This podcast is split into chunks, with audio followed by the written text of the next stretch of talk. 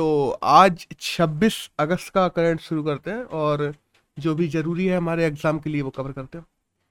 तो पहली न्यूज़ तो आई है कैबिनेट ने, देखो, अभी हम लोगों ने देखा था ना कि national monetization pipeline policy centre ने लागू कर दी थी कि हाँ जितनी भी डली हुई चीज़ें हैं, जितनी ब्राउन प्रोजेक्ट है ब्राउन फ़ील्ड प्रोजेक्ट है, जो आधे आधे डले हैं या ऐसे प्रोजेक्ट हैं या ऐसे प्रोजेक्ट हैं जिन पर पहले सरकार काम करती थी लेकिन अब वो मतलब किसी काम के नहीं रहे ऐसी रोड हैं ऐसे ट्रैक प्रोजेक्ट्स हैं ऐसी ट्रेन हैं ये सब चीज़ें हैं तो उनको प्राइवेट हाथों में लीज के रूप में दे दिया जाएगा।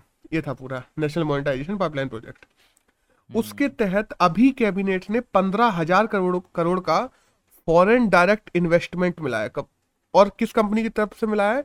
तो A I I H company anchorage infrastructure investment holding company है एक।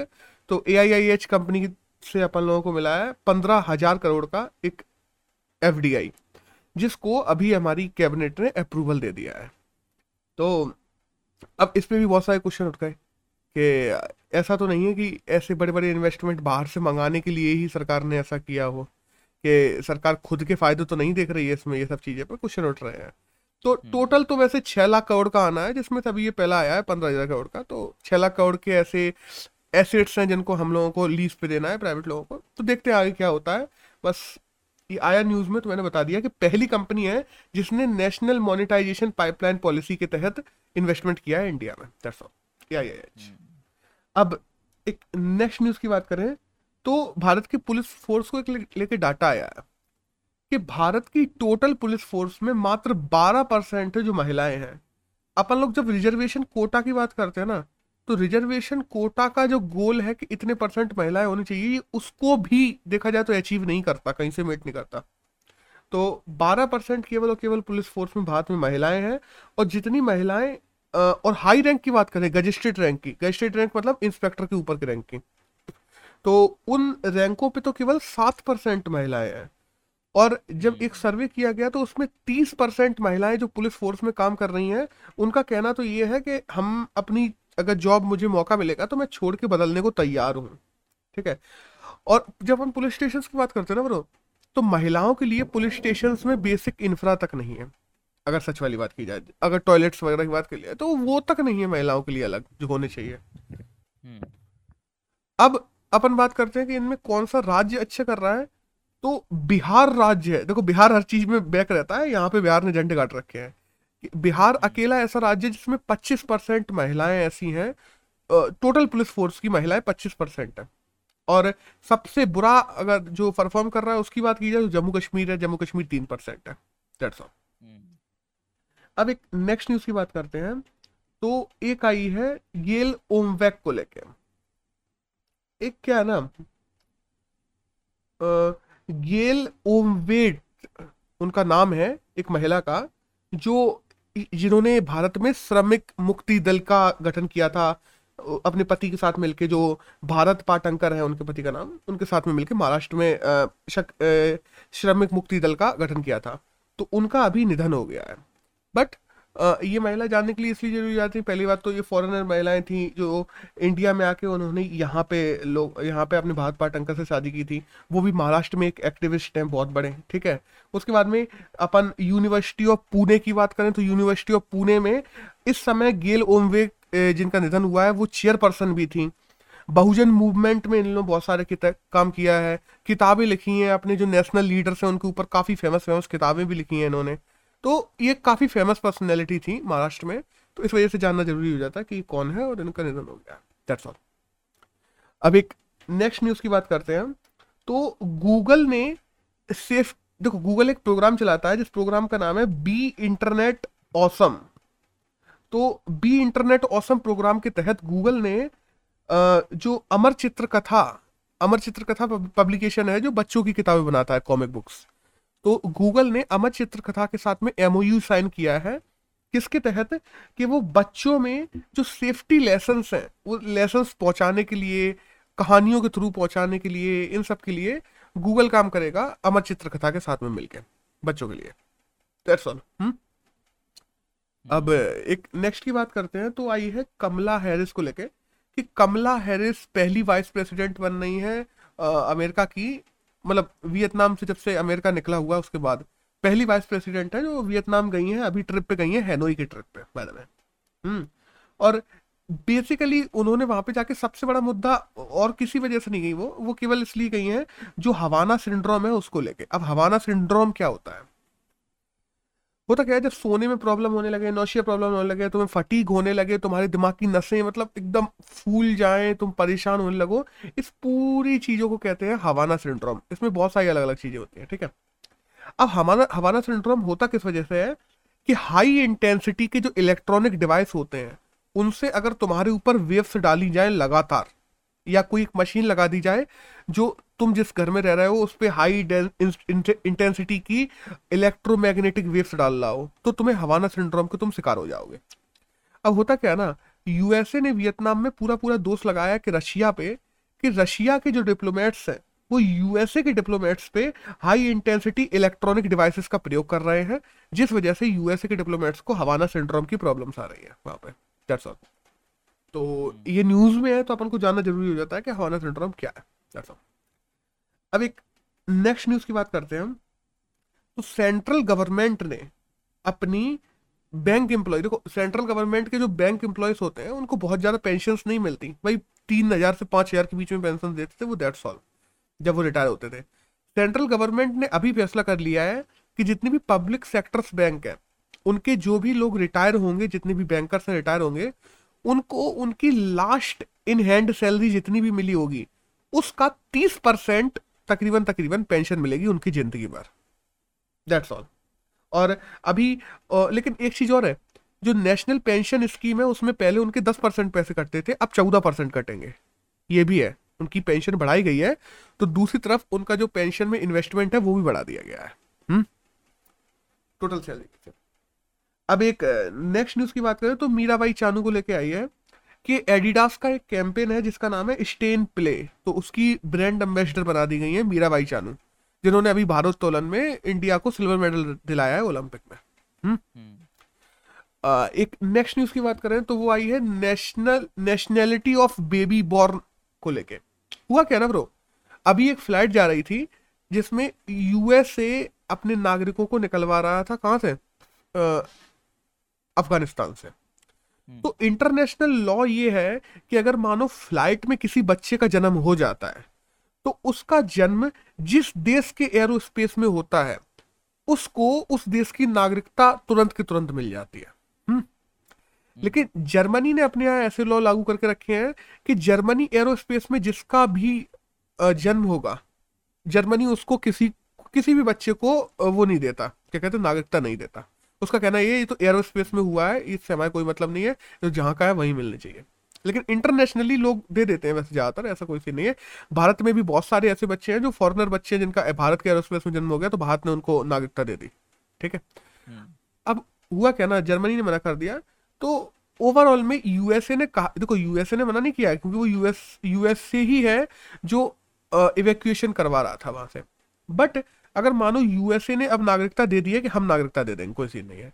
लेकिन अगर मानो यूएसए नागरिकता नहीं देता तो वो बच्चे को रेफ्यूजी बन के अपनी ज़िंदगी गुजारनी पड़ती। हम्म, हम्म। क्योंकि उसके पास में किसी देश, देश की नागरिकता नहीं होती। तो एक इंटरनेशनल लॉ बनाने पे बात उठ गई है तुरंत के तुरंत ही जैसे ही जर्मनी ने इसको मना किया कि एरोस्पेस में जिन बच्चों का जन्म होता है, कुछ देश मानते हैं कि हाँ ये हमारा नागरिक हो जाता है, कुछ देश नहीं मानते हैं। जो दो देश नहीं मानते हैं, उनको लेके एक सामरिक लॉ होना चाहिए, वरना ऐसा कौन ही देश होगा जो उस बच्चे को नागरिक, नागरिकता देगा अगर? तो इनको लेके एक इंटरनेशनल लॉ होना चाहिए यूएन में तो उसको लेके बात उठ गई है। तो डेट्स ऑल इसलिए आपको जानना ज़रूरी हो जाता है कि न्यूज़ में क्या है। एक नेक्स्ट न्यूज़ आई है national institute of disaster management को लेके। कि national institute of disaster management ने कहा है कि इंडिया में जो थर्ड वेव है, वो अक्टूबर के एंड तक आएगी। और बाय द वे उसने सेकेंड वेव का कुछ डाटा भी निकाला है, इसलिए अपन लोगों को जानना ज़रूरी हो जाता था कि सेकेंड वेव में जो भी प्रॉब्लम्स आई थी bro sixty three percent vacancies हैं मेडिकल के सेक्टर में। उनको सरकार के द्वारा भरा नहीं जा रहा। तो 63 परसेंट वेकेंसीज हैं और 82 परसेंट जो मटेरियल अपन लोगों को ज़रूरत था कोरोना की सेकेंड वेव में वो भारत के पास में नहीं था। तो तकरीबन 80 परसेंट मटेरियल की शॉर्टेज थी और 63 परसेंट स्टाफ की शॉर्टेज थी, अगर अपन देखते हैं सेकेंड वेव में। तो थर्ड वेव जो आने वाली है अक्टूबर के एंड तक कहा जा रहा है उसके लिए इंडिया को अभी से तैयार रहना चाहिए और ये शॉर्टेजेस और ये जो आ, होल बना हुआ है कि जो चीज़ें भरनी ज़रूरी है आ, जो इंफ्रा होना ज़रूरी है जो चीज़ें होना ज़रूरी है मेडिकल इक्विपमेंट्स होना ज़रूरी है वैकेंसीज भरना ज़रूरी है इनको जल्दी से जल्दी भरा जाना चाहिए। दैट्स ऑल अब एक नेक्स्ट न्यूज़ आई है ऑपरेशन देवी शक्ति को लेके। अभी ब्रो देखो हम लोगों ने देखा ना कि अफ़गानिस्तान से हम लोगों ने इंडियन लोगों को बाहर निकाला है। हम्म। तो हम्म। इंडियन लोगों को अफ़गानिस्तान से जो इवैक्यूएशन करवाया जा रहा है इंडियन गवर्नमेंट के द्वारा इस ऑपरेशन का नाम हम लोगों ने रखा है ऑपरेशन देवी शक्ति। डेट्स ऑल तो ये ऑपरेशन का नाम जानना ज़रूरी हो जाता है। हमारे उपराष्ट्रपति हैं वेंकैया नायडू उन्होंने अभी हम्पी को विज़िट किया है और अगर हम्पी न्यूज़ में आ जाता है तो इसलिए हमें हम्पी के बारे में जानना ज़रूरी हो जाता है। अब हम्पी के बारे में थोड़ी बात करते हैं तो हम्पी विजयनगर साम्राज्य जो था चौदह से सोलहवीं शताब्दी के बीच में उसकी राजधानी था। अब थोड़ा विजयनगर साम्राज्य के बारे में बात करते हैं तो 1336 में हरियर और बुक्का थे जिन्होंने विजयनगर साम्राज्य की स्थापना की थी, ठीक है? और विजयनगर साम्राज्य पे चार अलग अलग वंशों ने राज्य किया है। पहला वंश था संगम वंश, दूसरा था सुलभ तीसरा था तुलुव और फोर्थ था अरायवीडू। अरायवीडू लास्ट वंश था, उसके बाद में पंद्रह में जो बैटल ऑफ़ तालीकोटा हुआ था, उसके बाद में पूरा विजयनगर साम्राज्य खत्म हो जाता है। अब सबसे ज़्यादा पावरफुल वंश की बात करें तो वो तुलुव वंश था थर्ड वाला, जिसके सबसे मैन और सबसे बड़े रूलर माने जाते हैं कृष्णदेव राय। अब कृष्णदेव राय इतने बड़े रूलर थे, देखो, उस टाइम पे मिडवल इंडिया की बात करें तो मिडवल इंडिया की सेकेंड लार्जेस्ट सिटी मानी जाती है विजयनगर साम्राज्य। और इंडिया की सबसे ज़्यादा रिचेस्ट सिटी भी विजयनगर साम्राज्य ही मानी जाती है वैदा में और याद हो जब बाबर आया था ना भारत में, तब उत्तर में बाबर का शासन था और दक्षिण में विजयनगर साम्राज्य पे कृष्णदेव राय का शासन था। तब बाबर ने अपनी जो किताब है, बाबरनामा या तुझे के बाबरी, दोनों में अपन लोगों ने देखते हैं कि बाबर ने खुद ये बात लिखी है कि भारत में इस समय सबसे ज़्यादा शक्तिशाली कोई राजा है तो वो कृष्णदेव राय है और बाबर खुद उससे कभी नहीं लड़ा। और जब अपन देखते हैं तेनालीराम वगैरह तो वो भी कृष्णदेव राय के ही उसमें थे, मंत्रीगण में थे। दैट्स ऑल तो थोड़ा जानना ज़रूरी हो, जाता है तो इसलिए बात कर ली। अब यहाँ से अपने शुरू होते हैं एडिटोरियल्स। एक एडिटोरियल आया था हिंदू में क्लास और इनकम को लेके। है क्या ना? कि जब अपन देखते हैं ना कि पहले बात होती थी कि कास्ट कास्ट को रिजर्वेशन देनी चाहिए। तो रिजर्वेशन किस आधार पे दी जाए? कास्ट के आधार पे दी जाए कि इनकम के आधार पे दी जाए? मतलब देखो क्लास का मतलब होता है कास्ट। कास्ट तुम्हारा एक स्टेटस है और क्लास तुम्हारा एक इनकम स्टेटस है कि हाँ तुम पोवर्टी क्लास से हो कि तुम अमीर क्लास से हो, ये तुम्हारा एक इनकम स्टेटस है क्लास और जब अपन कास्ट की बात करते हैं तो कास्ट तुम्हारा एक रिली तुम्हारा एक ऐसा स्टेटस है कि मतलब तुम्हारा सामाजिक स्टेटस है. तो क्लास और कास्ट में बहुत अंतर होता है. एक इकोनॉमिक स्टेटस है और एक सामाजिक स्टेटस है. तो Indira Sahani versus Union of India case हुआ था इसके लिए. तो इसमें बात उठी थी कि रिजर्वेशन किस आधार पे देना चाहिए एजुकेशन के आधार पे देना चाहिए कि सामाजिक आधारों पे देना चाहिए. तो उस समय सुप्रीम कोर्ट का जो जजमेंट आया था उसमें यह कहा गया था कि इकोनॉमिक क्राइटेरियाज हो सकते हैं बट इकोनॉमिक क्राइटेरियाज के साथ साथ में अपन बात करते हैं पिछड़ेपन की अपन बात करते हैं एजुकेशन की उन सबको भी आधार बनाया जाना ज़रूरी है जब अपन रिजर्वेशन देते हैं। हम्म। बट उसके बाद हम देखते हैं कि 1992 में क्रीम लेयर का कॉन्सेप्ट आया ओबीसी में ठीक है? और बाय द वे अभी 103 जो संविधान संशोधन है 103 कॉन्स्टिट्यूशन अमेंडमेंट उसके द्वारा ईडब्ल्यू e को भी आरक्षण दे दिया गया 10 परसेंट इकोनॉमिकल वीकर सेक्शन को। तो इन दोनों में हम देखते हैं क्या क्राइटेरिया रखा गया।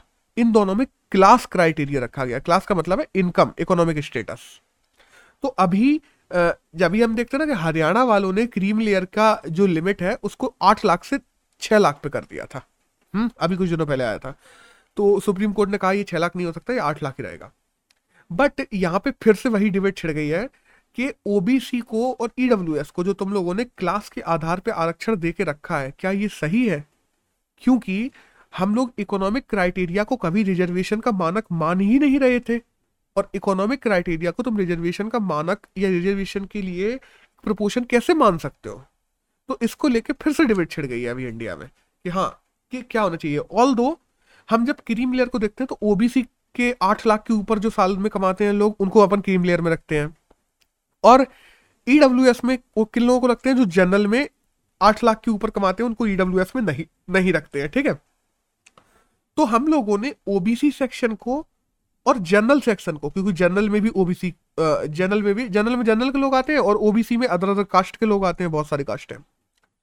अब इसमें प्रॉब्लम फिर वही आ गई ब्रो कि हम लोगों ने यहाँ पे इकोनॉमिक क्राइटेरिया रख दिया। इकोनॉमिक अगर अपन बात करें क्रीम लेयर ओबीसी में या ईडब्ल्यू e जनरल में तो यहाँ पे भी हम लोगों ने इकोनॉमिक क्राइटेरिया ही सेट करके रखा है। बट इंदिरा साहनी केस में कहा गया था कि केवल इकोनॉमिक क्राइटेरिया नहीं होना चाहिए कभी भी रिजर्वेशन में। उसमें सामाजिक, आर्थिक, राजनीतिक और साथ साथ में जो कहते हैं ना पढ़ाई लिखाई कैसी है मतलब हर प्रकार के क्राइटेरिया बहुत सारे क्राइटेरिया होते हैं उनको देख के करना चाहिए।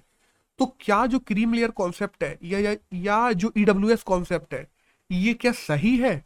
क्या इसको क्लास के आधार पे चलने देना चाहिए? क्या इसको नहीं चलने देना चाहिए? और क्या इसको कास्ट और क्लास दोनों में बांट के देखना चाहिए? और जो इंदिरा साहनी केस में सुप्रीम कोर्ट ने वर्डिक्ट दिया था उस हिसाब से ही डिफाइन होना चाहिए और इन सब चीज़ों को दोबारा डिफाइन किया जाना चाहिए। ये सब यहाँ पे क्वेश्चन उठ जाते हैं। तो अब देखते हैं आने वाले समय में क्या होता है। इस पूरे आर्टिकल में तो यही था। हम्म, हम्म अब इसमें तुम्हारा क्या ओपिनियन है?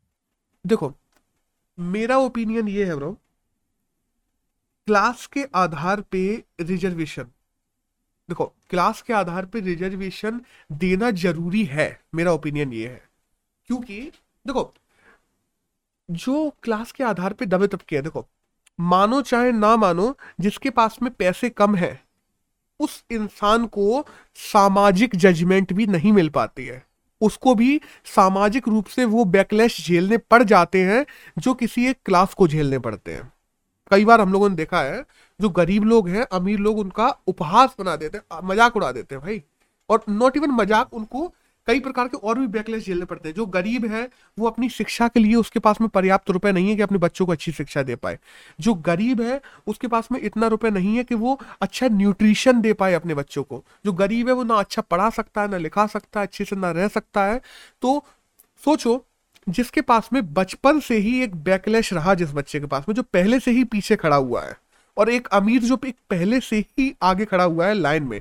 जब ये दोनों दोनों दौड़ेंगे, एक अंतिम छोर पे पहुँचने के लिए तो कौन पहले पहुंचेगा, हम दोनों को पता है। हम्म? तो सरकार को रिजर्वेशन देके इस गरीब को उस उस अमीर के कहता हूँ कि तकरीबन बगल में ना भी पहुँच पाए तो एक कॉमन ग्राउंड तक तो पहुँचा दे, जहाँ से कम से कम ये भी एंड तक पहुँच पाए। कभी तो पहुँच पाए। समझ रहे मैं क्या कहना चाहता हूँ? इसलिए इकोनॉमिकल वीकर जो लोग हैं, उनको भी रिजर्वेशन मिलना ज़रूरी है। मैं इसके पूरे फेवर में हूँ। बट अपन दूसरी तरफ़ देखते हैं कि रिजर्वेशन का स्टार्टिंग क्राइटेरिया कुछ भी रहा हो। बट बदलते हुए समाज के हिसाब से हम लोग समाज की जरूरतें समझते हैं। उस समय समाज की जरूरतें कुछ और थी, आज समाज की ज़रूरत कुछ और है। उस समय हम अंडर डेवलप्ड कंट्री थे ब्रो। ज़्यादातर लोग देश में गरीब थे। आज हम लोग जब देखते हैं ना तो लोगों के बीच में आय की असमानता बहुत ज़्यादा है। ठीक है? अमीर बहुत अमीर होता जा रहा है, गरीब बहुत गरीब होता जा रहा है।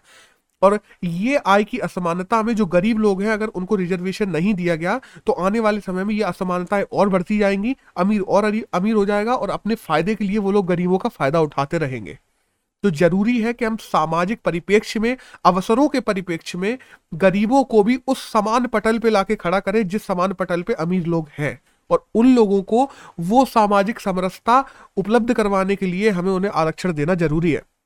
इसलिए ज़रूरी है कि इकोनॉमिक को भी मिले और ज़रूरी है कि जो लोग आ, कास्ट के रूप में देखे जाते हैं कि हाँ ये कास्ट में बैकवर्ड है ये है वो है लोग उनको भी आ, आज भी हम देखते हैं डिस्क्रिमिनेशन होता है बहुत होता है ठीक है? कुछ जगहों पे बंद हो गया हो मैं ये नहीं कह रहा हूँ लेकिन काफ़ी जगहों पे होता है। और खास करके जब टीयर टू टीयर थ्री और विलेजेस में जाते हैं तो वहाँ तो और ज़्यादा डिस्क्रिमिनेशन बढ़ता जाता है कंपेरेटिवली तो हम्म। उस वजह से कास्ट पे और क्लास पे दोनों पे रिजर्वेशन मिलना चाहिए। आज की नीड तो यही है। हाँ तू बता ब्रो। तो ये मतलब हाँ ये समझ गया मैं बिल्कुल ठीक है लेकिन जैसे कास्ट वाला है कास्ट वाला सिस्टम ये है कि लेकिन एक टाइम ऐसा आएगा जब आ, कास्ट के बेसिस पे देने की ज़रूरत नहीं होगी। हम्म, बिल्कुल। आएगा ऐसा टाइम और अगर आएगा तो हम इसको जज कैसे कर पाएँगे कि हाँ अब हो गया है? जज हम लोग ऐसे कर पाएँगे देखो। जब वो टाइम आएगा हमें दिखेगा देखो पहली बात तो एजुकेशन जब बदलती है ना ब्रो एजुकेशन के साथ साथ में लोगों में समझ आती है और लोगों को समझ आता है कि हमें कास्ट डिस्क्रिमिनेशन नहीं करना चाहिए। कास्ट डिस्क्रिमिनेशन केवल तुम्हारे लिए नहीं, पूरे समाज के लिए बुरा है। तो जब वो कास्ट डिस्क्रिमिनेशन बंद होगा ब्रो तो सामाजिक पटल पे वो चीज़ें दिखने लगेंगी। क्योंकि अभी हम लोग प्रत्यक्ष रूप से देख सकते हैं ना ब्रो जब सर्वे होते हैं, कास्ट डिस्क्रिमिनेशन को लेके इंडिया में सर्वे होते हैं बहुत सारा। बहुत अलग अलग प्रकार के अलग अलग कुछ प्राइवेट एंटिटी करवाती हैं, कुछ सरकारी एंटिटी करती हैं। तो उन सर्विस में ये निकल के आता है कि कास्ट डिस्क्रिमिनेशन में ब्रो हंड्रेड एक्सपेक्ट रेशियो से फोर एक्सपेक्ट रेशियो का सर्वे निकल के आता है कि जनरल और इनमें इज़्ज़त का इतना अंतर करते हैं, अगर सोशल इकोनॉमिक लेवल पे कहते हैं अपन लोग तो। तो वो सर्वेस में वो बराबर आने लगे कास्ट डिस्क्रिमिनेशन कम हो जाए और हमें प्रत्यक्ष रूप से दिखने लगे कि हाँ कास्ट डिस्क्रिमिनेशन खत्म हो रहा है। सब एक दूसरे को बराबर मानने लगे। प्रो आज भी जनरल लोग ऊँची नीची कास्ट और ये सब करके लोग शादियाँ तक नहीं करते देखा जाए तो। हम्म। उस चक्कर में वो सारे डिस्क्रिमिनेशन खत्म हो जाए। सब लोग एक समान पटल पे आ जाए सबके पास में शिक्षा हो। तब हम लोग और और जो अपने सेंसस वगैरह निकलते हैं और और भी जो चीज़ें निकलती हैं अलग अलग देखो डाटास निकलते हैं, उन सब में ये डिस्क्रिमिनेशन का डाटा कम होने लगे जैसे ही। तब इंडिया के पास में एक अच्छा मौका होगा कि कास्ट डिस्क्रिमिनेशन को लेके जो आरक्षण मिल रहा है, उसको खत्म किया जा सके। नेक्स्ट हम्म? एडिटोरियल की बात करते हैं। तो आया है वैक्सीनेशन को लेके ब्रो। ब्रो, कोविन ऐप सरकार ने लॉन्च किया था वैक्सीनेशन के लिए। हम्म। बट उसमें एक प्रॉब्लम है। देखो कोविन ऐप पे तुम रजिस्ट्रेशन करवाते हो, तभी तुम्हें वैक्सीन वैक्सीन लगती है वैक्सीनेशन सेंटर पे जाके। अपने देश में ज़्यादातर जगह यही चल रहा है। अब प्रॉब्लम क्या ना? पहली बात तो कोविन ऐप सेकेंडों में वैक्सीन खत्म हो जाती है वहाँ पे। ठीक है? पहले तो प्रॉब्लम ये है कि आते ही। उसके बाद में लोग डिजिटल लिटरेट नहीं है ब्रो। अगर वैक्सीन की बात की जाए तो वैक्सीन पाना हर इंसान का दायित्व, देखो तो सरकार का दायित्व है कि वो हर लोगों को उपलब्ध करवाए और हर इंसान का अधिकार है कि उसको वैक्सीन मिले और फ्री वैक्सीन मिले, सरकार सरकार उपलब्ध करवाए, ठीक है? लोगों को जस्टिस नहीं मिल पाएगी अगर तुम हर जगह डिजिटल लिटरेसी को सड़ दोगे तो। अगर डिजिटल ट्रांसफॉर्मेशन हर जगह करने की कोशिश की जाएगी तो सरकार जो सर्विस डिलीवरी कर रही है इवन पेंडेमिक जैसी स्टेज में, क्योंकि इस समय पेंडेमिक चल रहा है, और पेंडेमिक जैसी स्टेज में लोगों को वॉर लेवल पे वैक्सीनेशन होना ज़रूरी है। और इस समय अगर तुम हर डिजिटल ट्रांसफॉर्मेशन की कोशिश करोगे कि हर कोई कोविन ऐप से आए तो अपने यहाँ ना डिजिटल लिटरेसी की बात कर लें डिजिटल इंफ्रा की बात कर लें रूरल रूरल अर्बन डिवाइड की बात कर लें, या कहा जाए ना इंटरनल रेजिस्टेंस भी है लोगों को लेके डिजिटलाइजेशन को लेके लोगों में तो इन सब की बात कर ले तो लोगों, लोग डिजिटल लिटरेट नहीं है। वो बुक नहीं कर पाते अपनी वैक्सीन अगर देखा जाए कोविन ऐप से। उनके पास में मोबाइल नहीं है ब्रो सिंपल उनके पे इंटरनेट ही नहीं है। तो वो कैसे ही बुक करेंगे? और डिजिटल लिटरेसी में जो लोग पीछे होंगे, वो लोग वैक्सीनेशन में पीछे नहीं रह जाएँगे। और और जब वो लोग वैक्सीनेशन पीछे रह जाएँगे तो उन लोगों को कोरोना का खतरा नहीं बढ़ जाएगा।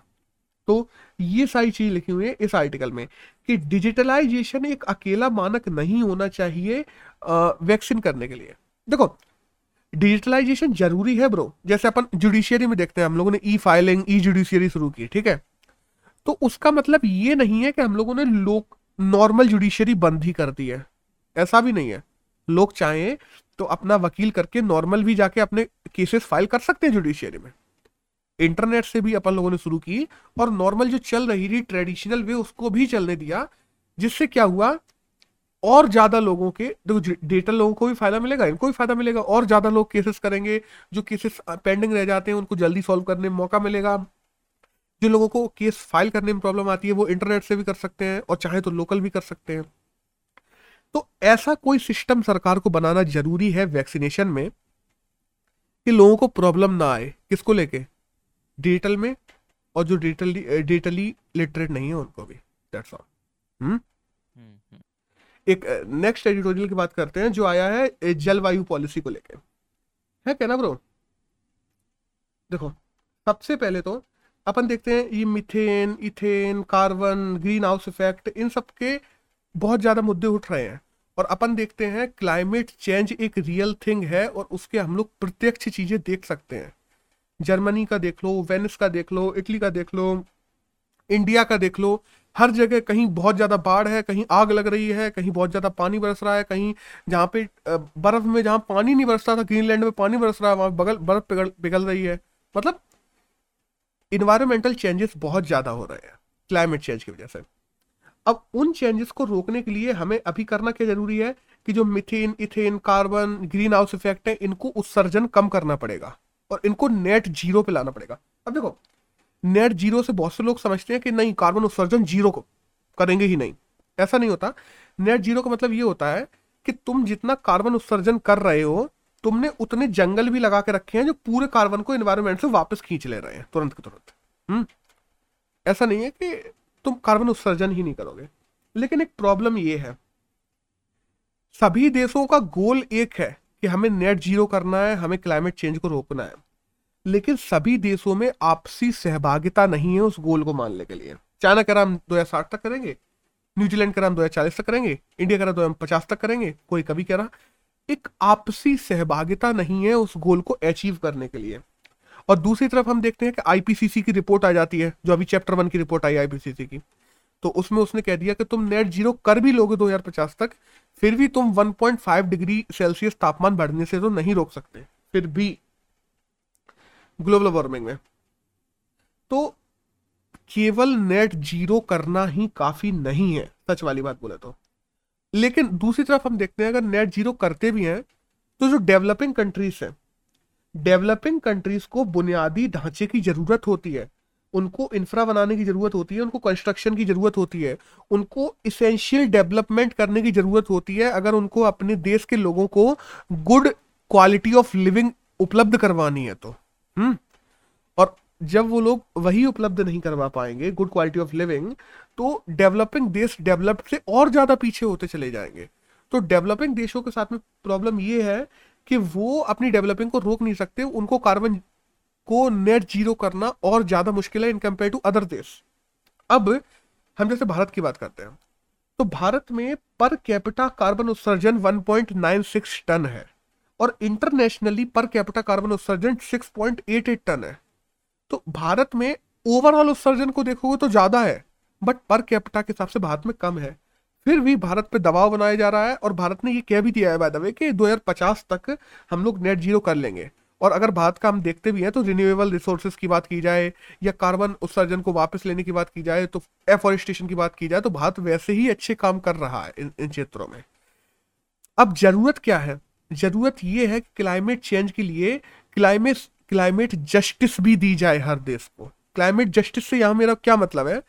कि एक सही गोल सेट किए जाए जिनमें डेवलप्ड और डेवलपिंग कंट्रीज़ के गोल्स अलग अलग हों और उनको कैसे अचीव करना है, उनके लिए एक फ्रेमवर्क बनाया जाए।